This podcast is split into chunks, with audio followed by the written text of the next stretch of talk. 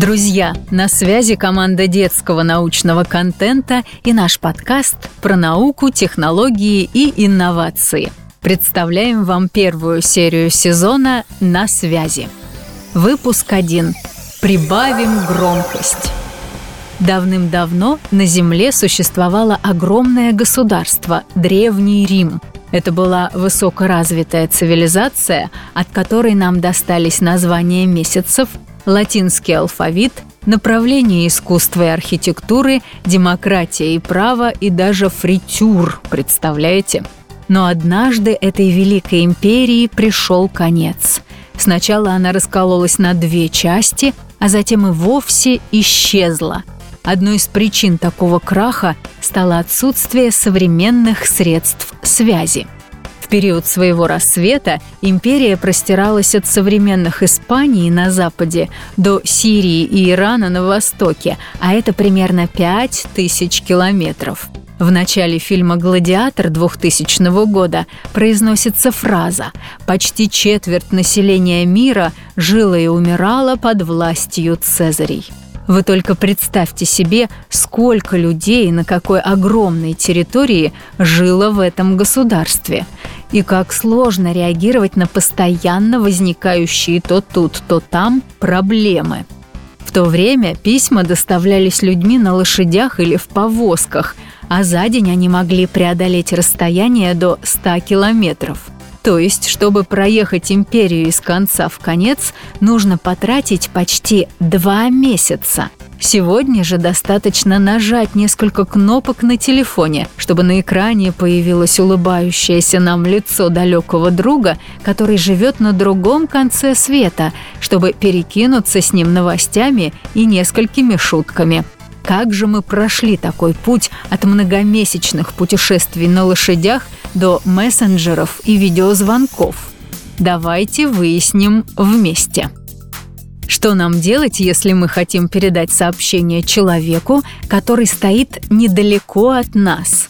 Разумеется, мы просто скажем ему то, что хотели.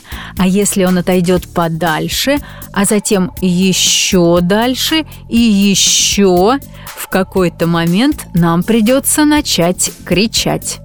А еще дальше, как бы мы ни старались и не надрывали горло, наш собеседник не услышит нас, он будет находиться слишком далеко. Это происходит из-за того, что звук, который мы создаем, заставляет колебаться частицы среды, в которую он распространяется, то есть воздуха.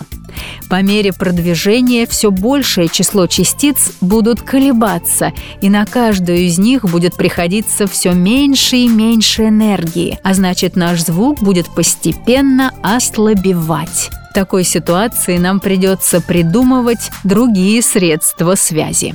Люди древности нашли множество интересных способов связи друг с другом на большом расстоянии.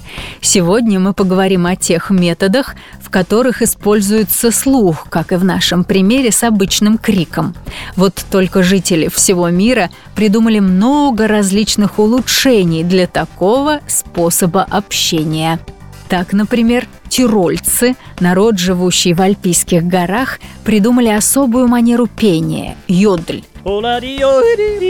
За счет определенных движений голосовых связок при пении йодлем получается достичь достаточно громкого звука, а разреженный альпийский воздух позволяет разносить звуки пения на довольно большие расстояния. Такой способ общения использовали в основном пастухи для связи друг с другом и управления стадами, ведь замечено, что домашний скот реагирует на йодль.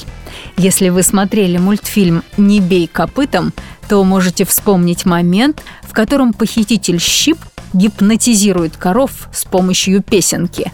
Это и есть то самое тирольское пение, которым пользовались в Альпах еще до нашей эры – а вот жители Канарских островов использовали для связи друг с другом свист. Сильба Гомера – название свистящего языка с одного из островов. Такой свист состоит из нескольких гласных и согласных звуков, и с его помощью можно передать около 4000 слов. Необходимость в таком языке возникла из-за особенностей местности. Дело в том, что Канарские острова имеют вулканическое происхождение, то есть острова представляют собой верхушки подводных вулканов, возвышающихся над поверхностью океана – Например, американские Гавайи или российские Туруп являются островами вулканического происхождения. Такой способ возникновения сильно сказывается на рельефе острова. Он испещрен бороздами, ущельями и долинами, областями застывшей лавы. Из-за таких особенностей местности голоса искажаются эхом, явлением отражения звука от препятствий – Придуманная жителями островов система свиста позволяет сделать помехи при общении менее значимыми. И последним на сегодня способом связи, о котором мы поговорим, является использование музыкальных инструментов, например, барабанов. Барабан – это система из полого корпуса и натянутой на него мембраны, тонкой и гибкой материи – Удары по барабану заставляют мембрану колебаться, а такие колебания – это источник звука. Полый корпус, в свою очередь, служит для увеличения громкости этого звука.